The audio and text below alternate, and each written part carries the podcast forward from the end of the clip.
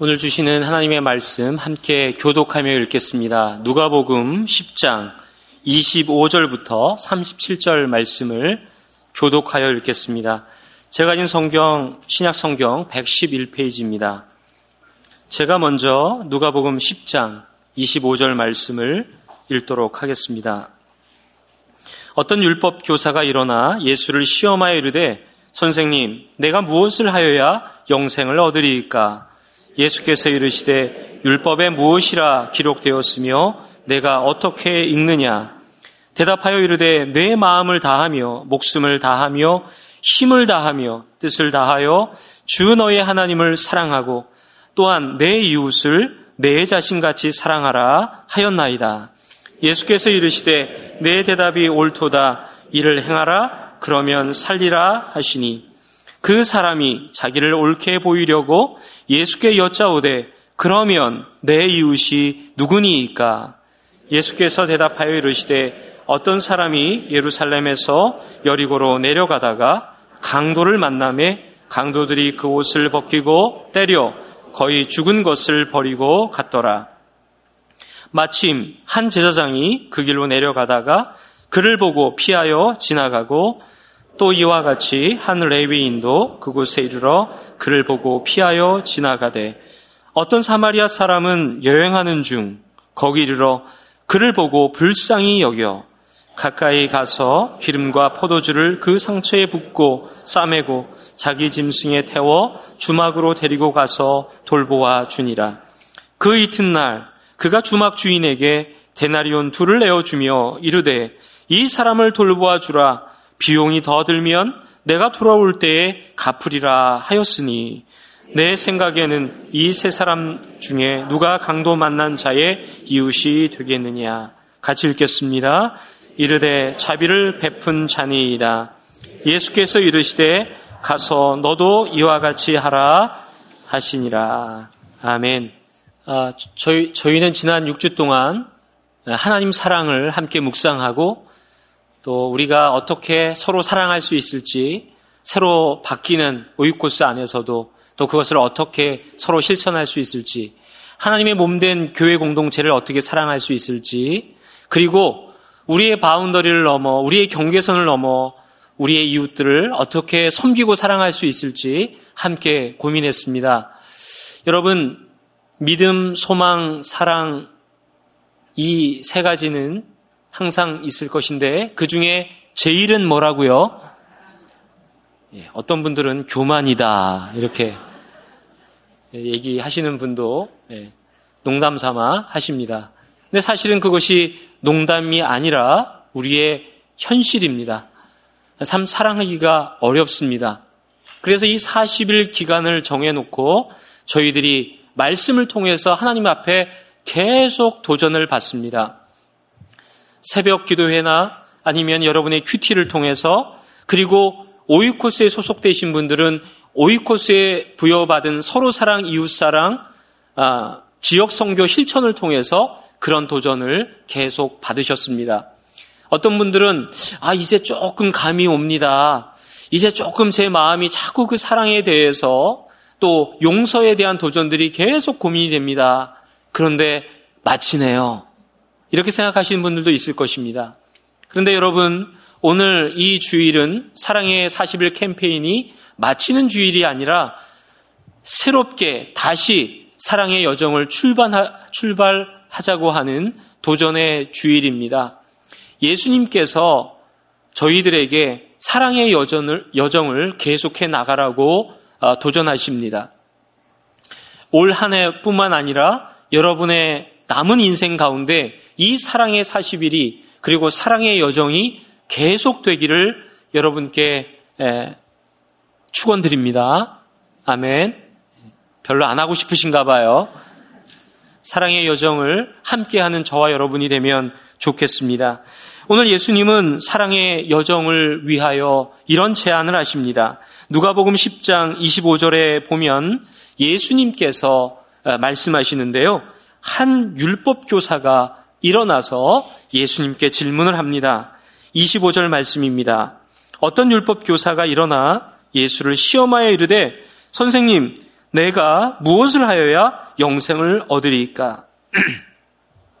예수님은 한 율법사의 질문을 받음으로 영생에 대한 이야기를 시작하십니다. 26절 말씀을 같이 읽겠습니다.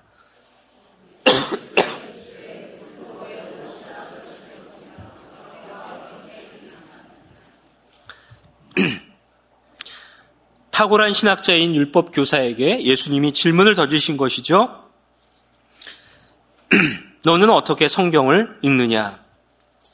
27절에 이 탁월한 신학자가 답을 합니다. 27절 말씀 다시 한번 읽겠습니다. 시작.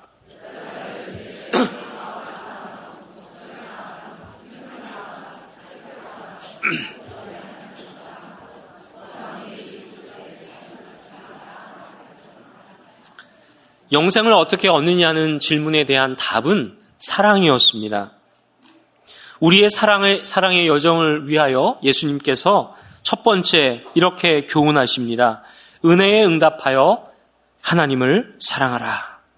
마태복음과 마가복음에 예수님은 이미 이 하나님 사랑에 대해서 말씀하셨습니다. 이것을 우리는 위대한 계명이라고 부릅니다. 대계명입니다. 예수님은 구약 성경을 통하여 어, 대계명, 어, 이 계명을 두 가지로 압축하셨는데요. 그중 첫 번째가 하나님 사랑입니다. 이 말씀은 신명기 6장에서 왔습니다. 신명기 6장 4절부터 5절 우리 같이 한번 읽겠습니다. 시작. 이스라엘아 들으라 우리 하나님 여호와는 오직 유일한 여호와이시니 너는 마음을 다하고 뜻을 다하고 힘을 다하여 내 하나님 여호와를 사랑하라. 이것이 생명을 얻는 말씀입니다. 신명기의 배경은 구원하신 하나님을 사랑하라고 하는 것입니다. 하나님이 어떻게 노예되었던 이스라엘 백성을 이끌어내어 새로운 생명을 주셨는지 기억하고 하나님을 사랑하라고 하는 도전입니다. 출애굽을 통한 이스라엘의 구원을 이 백성들이 보았습니다. 이 사건은 예수님의 십자가 사건을 통하여 저와 여러분 모든 사람에게 전해지는 또 다른 구원의 큰 소식이 되었습니다. 그 사랑을 잊어버리고 사는 것을 중국어로 배은망덕이라고 합니다. 배은망덕. 예. 전혀 관계없는 예, 사성입니다. 왜 우리가 하나님을 사랑해야 합니까? 하나님이 우리를 먼저 사랑하셨기 때문입니다. 요한일서 4장 10절 말씀에 보면 사랑은 여기 있으니 우리가 하나님을 사랑한 것이 아니요 하나님이 우리를 사랑하사 우리 죄를 속하기 위하여 화목제물로 그 아들을 보내셨습니다. 하나님이 사랑하셨습니다. 우리가 아직 죄인 되었을 때 주님이 우리를 위하여 희생하셨습니다. 하나님의 사랑은 영원한 생명, 영생과 연결되어 있기에 우리가 하나님을 사랑하는 것은 곧 영생의 길입니다. 요한일서 4장 19절은 이렇게 말합니다. 우리가 사랑함은 그가 먼저 우리를 사랑하셨습니다. 하나님의 사랑이 먼저 시작되었습니다. 여러분이 하나님을 사랑할 수 있고 혹은 다른 누군가를 사랑할 수 있는 것은 하나님이 먼저 여러분을 사랑했기 때문입니다. 그리고 하나님은 예수 그리스도를 이 땅에 보내셔서 여러분을 위해 죽게 하셨으므로 그 사랑을 보여주셨습니다. 사랑의 근원이고 출발이시기에 우리 사랑의 여정은 하나님의 은혜에 반응해야 하는 것입니다. 우리는 어떻게 하나님의 은혜에 반응하며 사랑할 수 있을까요? 예수님은 권면하십니다. 27절 말씀에 보면 대답하여 이르되 내 마음을 다하며 목숨을 다하며 힘을 다하며 뜻을 다하여 주 너의 하나님을 사랑하고 라고 말씀하고 있습니다. 마음, 목숨, 힘, 뜻은 그것을 다한다는 것은 어떤 의미일까요? 우리의 전인격적인 모든 것을 통하여 하나님을 사랑한다는 마, 말입니다. 마음은 감정을 느끼는 곳입니다. 목숨과 힘은 결정을 내려 실천하는 것을 의미합니다. 뜻은 생각과 지성을 의미합니다. 그러나 때로 내가 하나님을 사랑하고 싶지만 내 마음을 다해 내가 드리고 싶지만 우리의 마음은 여전히 때때로 곤고하고 상하며 고통 가운데 내려갈 때가 있습니다. 시편의 무수한 기자들은 그러한 고통과 아픔과 슬픔 가운데서도 그 마음 그 자체를 주님께 온전히 드리며 찬양하며 기도하였습니다. 여기서 마음을 다해 하나님을 사랑하라는 것은 내 아픔의 모든 감정까지도 주님 앞에 드리라는 것입니다.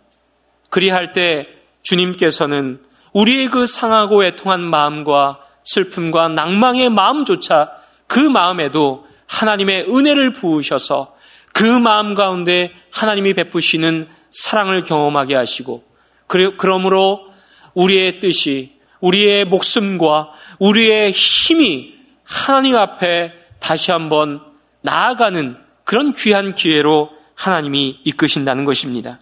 여러분, 주님이 여러분 마음 가운데 주님의 사랑으로 임하실 때 우리는 우리의 뜻을 정하고 그리고 힘과 목숨을 다해 주님을 사랑하는 저와 여러분 되시기를 주의 이름으로 축원드립니다. 사랑의 여정을 격려하시는 예수님의 두 번째 교훈은 두려움을 내려놓고 형제 자매를 사랑하라는 것입니다. 대계명의 두 번째 50%가 이웃사랑입니다. 27절 후반절입니다. 또한 내 이웃을 내 자신같이 사랑하라 하였나이다. 예수님이 말씀하신 이 말씀을 위대한 계명이라고 부른다고 했죠. 이 대계명의 너무나 중요한 부분이 이웃 사랑입니다. 이 대계명은 레위기 19장 18절 말씀에서 가지고 온 것인데요. 레위기 19장 18절 말씀을 함께 읽도록 하겠습니다. 읽습니다. 원수를 갚지 말며 동포를 원망하지 말며 내 이웃 사랑하기를 내 자신과 같이 사랑하라. 나는 여호와이니라. 이 말씀은 하나님의 사랑은 이웃 사랑으로 흘러간다는 것을 보여주고 있습니다. 내 자신처럼 이웃을 사랑하라는 말은 내가 만약 고통을 느낀다면, 내가 만약 아픔을 느낀다면, 내가 만약 극한 슬픔을 느낀다면 이웃도 동일하게 그 아픔을 느낄 것이라는 것을 의미합니다. 주님께서 이 대계명을 얘기하시면서 율법사에게 이렇게 권면하십니다. 28절 말씀인데요. 예수께서 이르시되 내 대답이 옳도다. 이를 행하라. 그러면 살리라 하시니. 그러자 칭찬을 들은 이 율법사는 자신의 완벽한 율법 수행을 스스로 어, 자랑하기 위해서 이렇게 질문합니다. 29절 말씀입니다. 그 사람이 자기를 옳게 보이려고 예수께 여짜오되 그러면 내 이웃이 누구니까? 예수님, 예수님께 드린, 예수님께 한 이 질문 때문에 예수님께서는 한 이야기를 시작하십니다. 30절, 31절, 32절, 우리 같이 한번 읽을까요? 읽겠습니다. 예수께서 대답하여 이르시되 어떤 사람이 예루살렘에서 여리고로 내려가다가 강도를 만남에 강도들이 그 옷을 벗기고 때려 거의 죽은 것을 버리고 갔더라. 마침 한 제사장이 그 길로 내려가다가 그를 보고 피하여 지나가고 또 이와 같이 한 레위인도 그곳에 이르러 그를 보고 피하여 지나가되 해발 2500피트에 있는 예루살렘에서 낮은 지대에 있는 여리고로 내려가는 그 길은 구불구불 황량한 그런 길이었고요. 아, 그리고 곳곳에 바위들이 있어서 도둑들이 강도들이 숨기 좋은 곳이었다고 합니다. 예수님 당시에도 많은 사람들이 종종 강도를 당했는데요. 이 유대인이라고 추정되는 이 사람이 내려가다가 강도들 그룹을 만납니다. 그리고 흠식 두드려 맞고 당시의 소중한 물건인 겉옷을 빼앗기고 그리고 거의 죽은 채로 버려져 있습니다. 누군가의 도움이 절실한 상태입니다. 마침 그 어려움을 해결해 줄 수 있는 그리고 해결할 수 있는 많은 가능성을 가진 사람이 내려옵니다. 그는 제사장입니다. 그는 내려가는 길이었고 혼자 내려가는 길이었습니다. 내려간다고 하는 표현을 볼 때, 아, 예루살렘에서 성전 예배를 마치고 아, 내려간다는 것을 우리는 추측할 수 있습니다. 혼자 내려가는 걸 통해서 이분은 반드시 성전의 모든 사역을 마치고 내려가는 것을 확인할 수 있습니다. 그 이유는 당시 정결 의식 때문에 성전의 예배를 집례하러 갈 때는 꼭 무리가 지어서 제사장들이 같이 가게 되어 있었기 때문입니다. 근데 이 제사장이 그를 보고 피하여 갑니다. 왜 피하여 갔을까요? 당시 제사장은 시체를 만지면 부정한 정결 예식을 따르고 있었습니다. 레위기 21장 1절에 보면 여호와께서 모세에게 이르시되 아론의 자손 제사장들에게 말하여 이르라 그의 백성 중에서 죽은 자를 만짐으로 말미암아 스스로를 더럽히지 말려니와 중요한 말씀이죠. 또한 만일 사체를 만졌을 때는 7일간의 정례 예식을 행했습니다. 그는 이미 예배를 마쳤지만 혹시 7일간, 7일간의 정례 예식이라고 하는 시간적 희생이 걱정되었는지 모르겠습니다. 또한 이 사람이 여기서 강도를 만났다면 가까운 곳에 수많은 바위 틈새에 강도 떼들이 있을 수 있다는 두려움을 느꼈을 것입니다. 두 번째 유대인 종교 지도자도 그 길을 따라 내려옵니다. 레위인은 제사장보다 덜한 정결 의식이 적용되었습니다. 예배를 돕고 찬양을 인도하고 집기를 준비하던 사람들입니다. 오늘날 예배 사역원의 찬양대원, 찬양팀, 미디어 사역팀, 통역팀, 예배를 섬기는 모든 예배 위원들이죠. 예배의 가장 깊은 부분을 섬기는 사람들입니다.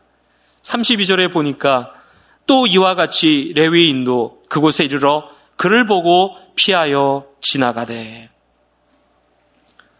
왜 그러셨어요? 레위인도 지나갑니다. 피하여 지나갔다는 것은 자신이 당할 위험을 피하려고 하는 의도가 보입니다. 더구나 강도 만난 그 사람은 제사장과 레위인이 집례한 예배, 예배에 참여하고 내려가던 사람일 수도 있었습니다. 그러나 그 생각보다 제사장과 레위인은 더 큰 두려움을 가졌습니다. 이것은 우리들에게 사랑의, 사랑의 대가가 얼마나 큰지를 보여주는 예입니다. 은혜를 받고도 말씀의 도전을 받고도 실천하지 못하는 우리의 자아상입니다. 우리는 사랑을 실천하려고 마음을 먹었다가도 먹, 먹었다가도 먹었는데 브레이크를 밟습니다. 왜냐하면 우리가 그 사랑을 실천할 때 희생해야 할 대가에 대한 두려움을 느끼기 때문입니다. 거절당할 두려움, 얕보일 두려움, 섬기다가 비난받을 두려움, 본인이 희생해야 할 시간과 물질을 나누어야 할 재정의 두려움이 있습니다. 또한 과거의 추억이 우리의 실천을 막습니다. 요한일서 4장 18절부터 21절 말씀은 그런 우리들에게 격려를 줍니다. 4장 18절부터 21절 말씀을 우리 마음으로 그리고 입으로 함께 읽어보겠습니다. 18절부터 읽습니다. 사랑 안에 두려움이 없고 온전한 사랑이 두려움을 내쫓나니 두려움에는 형벌이 있음이라. 두려워하는 자는 사랑 안에서 온전히 이루지 못하였느니라. 우리가 사랑함은 그가 먼저 우리를 사랑하셨습니다. 누구든지 하나님을 사랑하노라 하고 그 형제를 미워하면 이는 거짓말하는 자니 보는 바 그 형제를 사랑하지 아니하는 자는 보지 못하는 바 하나님을 사랑할 수 없느니라. 우리가 이 계명을 주께 받았나니 하나님을 사랑하는 자는 또한 그 형제를 사랑할지니라. 여러분 사랑을 실천하는데 용서하는데 먼저 다가가는데 장애와 두려움을 느끼시는 여러분에게 성령께서 주시는 도전의 말씀입니다. 두려움을 넘어 사랑하시기 바랍니다.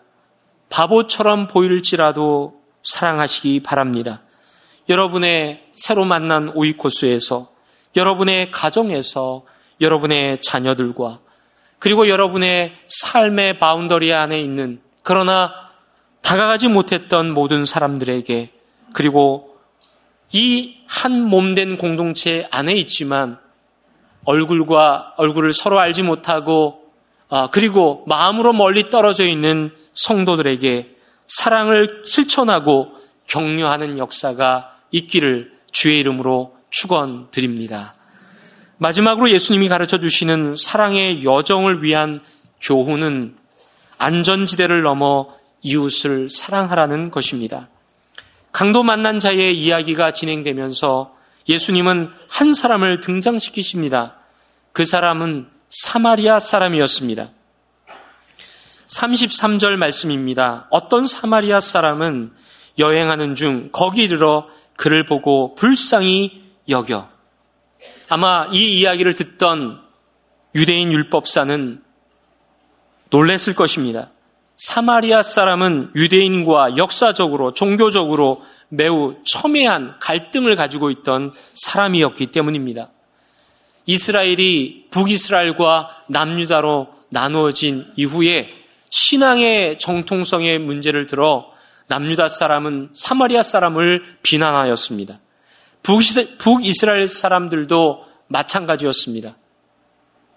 그리심산에 사마리아 사람들이 자신들을 위한 성전을 지었고 그리고 기원전 128년에 요한 히루카누스가 그 사마리아의 그리심산 성전을 파괴하였습니다. 사마리아 사람들은 예루살렘 성전에 몰려와서 욕을 보였습니다. 유대인과 사마리안 사이에 서로에 대한 적개심은 하늘 높은 줄 모르고 솟아 있습니다. 유대인들의 최고의 욕은 당신은 사마리아 사람이야 라는 것입니다. 예수님이 이 욕을 들으셨습니다. 요한복음 8장 48절에 보면 유대인들이 대답하여 이르되 우리가 너를 사마리아 사람이라.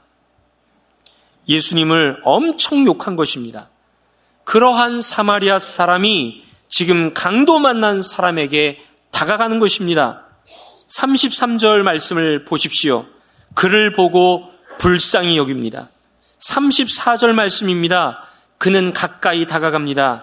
제사장과 레위인이 한 일과는 너무나 딴판입니다. 긴급 소독과 처방을 하고 자기 차에 태웁니다. 이 차가 바로 현대 포니입니다. 이 포니에 사람을 태우면 자기는 어떻게 될까요? 자기는 걸어가는 것입니다. 한참을 내려가는 그 가파른 길을 땀을 흘리며 모텔까지 걸어갔을 것입니다. 그리고 돌보기 위해 그는 그 모텔에서 잠을 제대로 못 잤을 것입니다. 그리고 35절을 보십시오. 단골 손님을 알아보는 주인장에게 두 데나리온을 줍니다.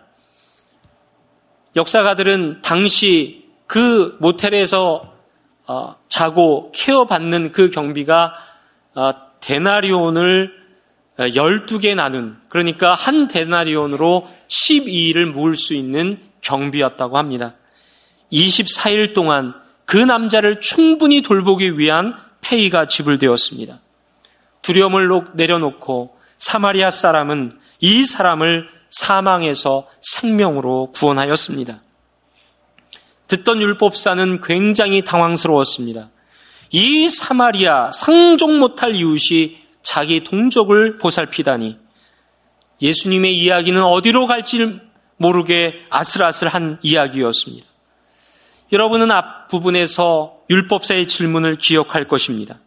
29절 말씀에 그 사람이 자기를 옳게 보이려고 예수께 여짜오되 그러면 내 이웃이 누구니이까? 이 질문은 자신의 이웃을 한정하려는 의도였습니다. 제가 사랑할 수 있는 이스라엘 사람, 그 중에서도 내가 하나님의 백성으로 적당하게 사랑할 수 있는 이웃을 지정해 주십시오. 그런데 이제 예수님은 그 의도에 대한 역질문을 던지십니다. 누가 강도 만난 유대인의 이웃이 되었는가? 이 유대 율법사의 대답은 이렇습니다. 37절 말씀. 자비를 베푼 자입니다. 정답과 약간 같지만 다른 것 같습니다. 이런 얘기입니다. 일제 식민지 치하 일제 강점기에 서울 경성에서 재물포 인천으로 조선 사람 비즈니스맨이 가다가 강도를 당했습니다. 그 강도 만난 사람 옆으로 목사님이 지나갔습니다. 그리고 한 집사님이 그냥 지나갑니다. 그런데 일본 공사관의 스즈키가 거기를 지나가다가 조선 사람을 구해줍니다. 그리고 그를 호텔 글로리에 묵게 하면서 밤새 간호를 합니다. 그리고 다음날 자기 비즈니스를 하러 가면서 호텔 글로리 주인장 이양아에게 거액의 돈을 주면서 자신이 돌아올 때까지 이 사람을 잘 돌보아 주라고 이야기합니다. 자, 이런 이야기를 그 당시 교인들에게, 성도들에게 묻습니다. 누가 이 강도 만난 조선 사람의 이웃인가? 그러자 머스케진 성도들이 이렇게 대답합니다. 자비를 베푼 사람입니다. 일본 공사관의 스즈키가 아니라는 것입니다. 그 얘기를 하기 싫은 것입니다. 여러분, 이 선한 사마리아의 비유에도 마찬가지입니다. 유대인 율법사는 그 입에 그 이웃이 사마리아 사람이라고 말하기가 너무나 싫었습니다. 역사적, 민족적, 종교적으로 용납이 되지 않았기 때문입니다. 그 원수가 사랑을 할 수 있다니, 그 사람이 강, 강도 만난 자의 이웃이 될 수 있다니, 그리고 그 사람이 영생을 얻다니. 예수님은 내 이웃은 누구인가 라고 물으면, 물으면서 자기의 가치관을 합리화하려는 유대인의 그 생각을 무력화시켰습니다.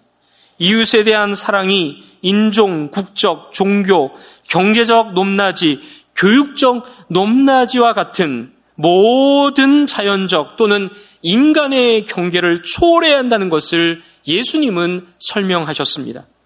자신의 가치관에 익숙한 이웃을 정하려고 그리고 그러함으로 말미암아 자신이 영생을 얻고 구원받은 사람이라는 것을 누리고 싶었던 자신의 신앙적 안전지대에 있던 이 율법사를 그 안전지대에서 꺼내려고 주님께서 이 예화를 하신 것입니다. 이 이야기는 비단 유대인 율법사에게 제한된 것이 아닙니다. 저와 여러분 모두 우리의 신앙관, 우리의 윤리관에 안전지대에 갇혀서 그곳에 머물기를 즐겨하는 저희들을 향한 예수님의 초대입니다. 우리는 모두 자신만의 안전한 세계에 살고 싶어 합니다. 신앙도 마찬가지입니다. 자신의 신앙적, 윤리적 기준에 맞추어 그곳에 머물기를 원하는 것입니다. 그런데 예수님은 신앙적으로, 문화적으로 익숙한 자리에서 생각해 보지 못한 그곳을 향하여 우리의 눈을 들라고 권면하십니다. 이렇게 생각의 안전지대를 나오게 하신 후에는 사마리아인처럼 바로 그 도움이 필요한 사람을 사랑하라고 요청하십니다. 생각의 comfort zone, 안전지대, 신앙과 이웃의 경계를 명확히 하는 그 경계를 넘어 그 사랑을 실천하라고 요청하신 것입니다. 하나님의 사랑은 이웃 사랑으로 연결되어 있고 주님은 우리를 그 위험한 여리고로 내려가는 길로 인도하십니다. 여리고로 내려가는 길에서 우리를 기다리는 이웃을 보게 하십니다. 이웃은 세상에서 강도를 만났습니다. 육체적으로, 경제적으로, 정서적으로 마음이 피투성이가 되어 자신의 힘으로 일어날 수 없는 존재가 되어 있습니다. 그들에게 단 한 걸음이라도 나아가라고 예수님이 저희들을 격려하십니다. 도어투도어 사역 보고를 제가 받으면서 한 분을 기억하는데요. 제임이라는 분입니다. 도어투도어 사역팀이 그곳에 방문했을 때 이 제임이라는 분은 암 진단을 받은 지 7일째 되던 날이었다고 합니다. 혼자 힘든 시간을 보내고 있을 때 저희 교회 전도 사역팀이 그 집의 문을 두드린 것이지요. 방문팀들은 제이미 그 이웃을 위해서 기도해 주었고요.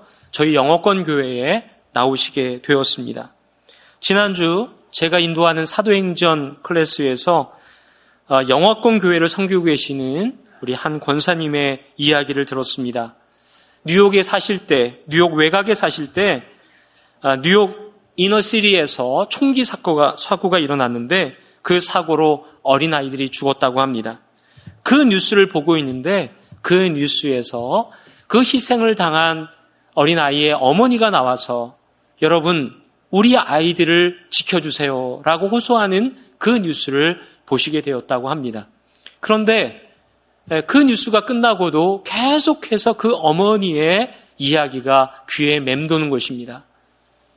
안전하고 또 편안한 그 외곽 지역에 사는 권사님이 마음의 결정을 하고 평소에 절대 가지 않는 그 이너스리 슬럼가로 차를 운전해서 들어갔다고 합니다.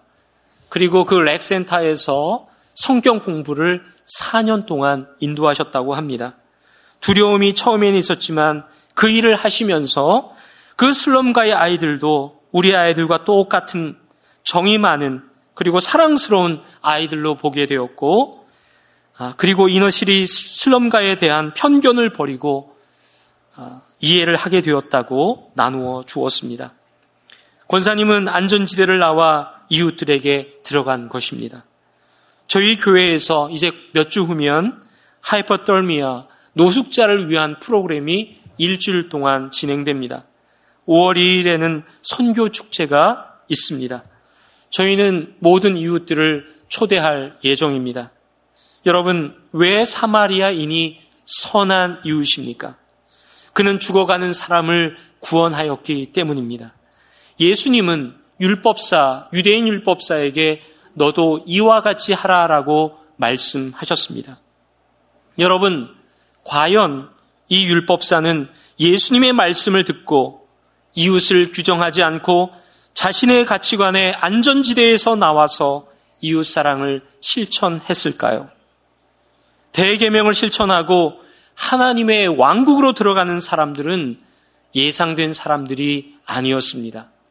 제사장과 레위 사람이 아니었습니다. 오히려 따돌림을 당했지만 주저없이 사랑을 하고 이웃이 된 사마리아인이 대계명의 조건을 충족시켰습니다. 예수님이 말씀하신 것처럼 나중된 자가 먼저 되고 먼저 된 자가 나중되었습니다. 여러분 사랑의 40일 캠페인의 말씀 묵상에 참여하시면서 사랑의 발걸음을 내딛기 원하는 그런 도전을 받으신 분들이 계십니까?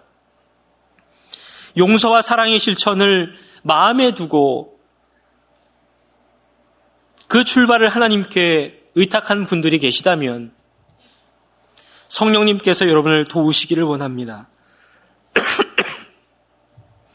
우리 모든 성도들 마음에 주님이 주시는 메시지에 응답하는 마음이 있기를 원합니다. 오이코스가 교회 사랑과 이웃 사랑 실천을 이번 전반기에 계획하시고 실천하신다면 여러분이 그 안에 함께 참여하심으로 하나님의 은혜를 누리시기 바랍니다. 우리의 하나님 사랑과 이웃 사랑의 여정은 올 한 해도 그리고 우리의 인생에 계속 가야 할 여정입니다. 예수님께서 직접 가르쳐 주신 사랑의 여정. 은혜에 응답하여 하나님을 사랑하시는 저와 여러분이 되면 좋겠습니다. 두려움을 내려놓고 이웃을 사랑하며 여러분의 안전지대를 넘어 이웃을 사랑하는 저와 여러분 되시기를 축원드립니다. 기도하시겠습니다.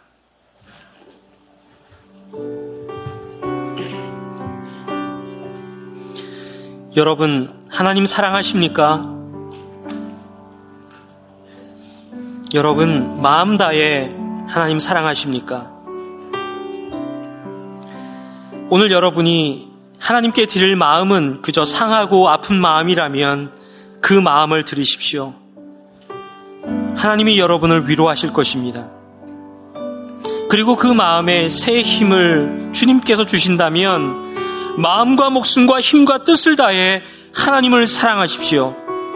그분이 여러분을 아십니다. 그리고 혹시 여러분 가운데 마음이 다친 분들이 있다면 성령님께서 여러분의 마음을 열어 성도들을 사랑하고 용서하고 격려할 수 있도록 힘주시기를 원합니다. 여러분도 그 힘을 달라고 기도하십시오.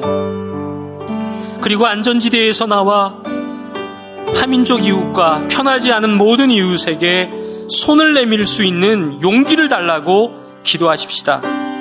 사랑의 새 여정을 걷게 해달라고 기도하십시다.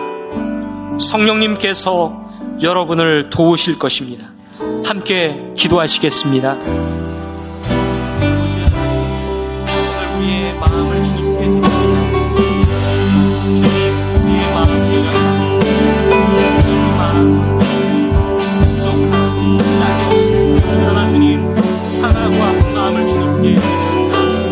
드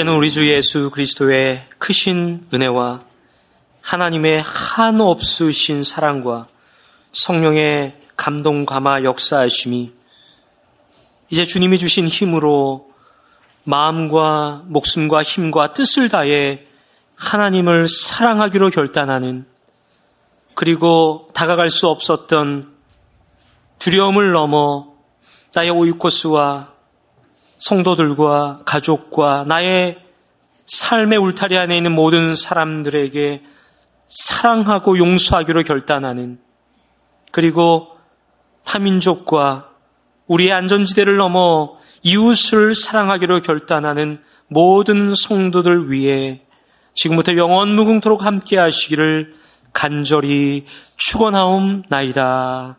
아멘.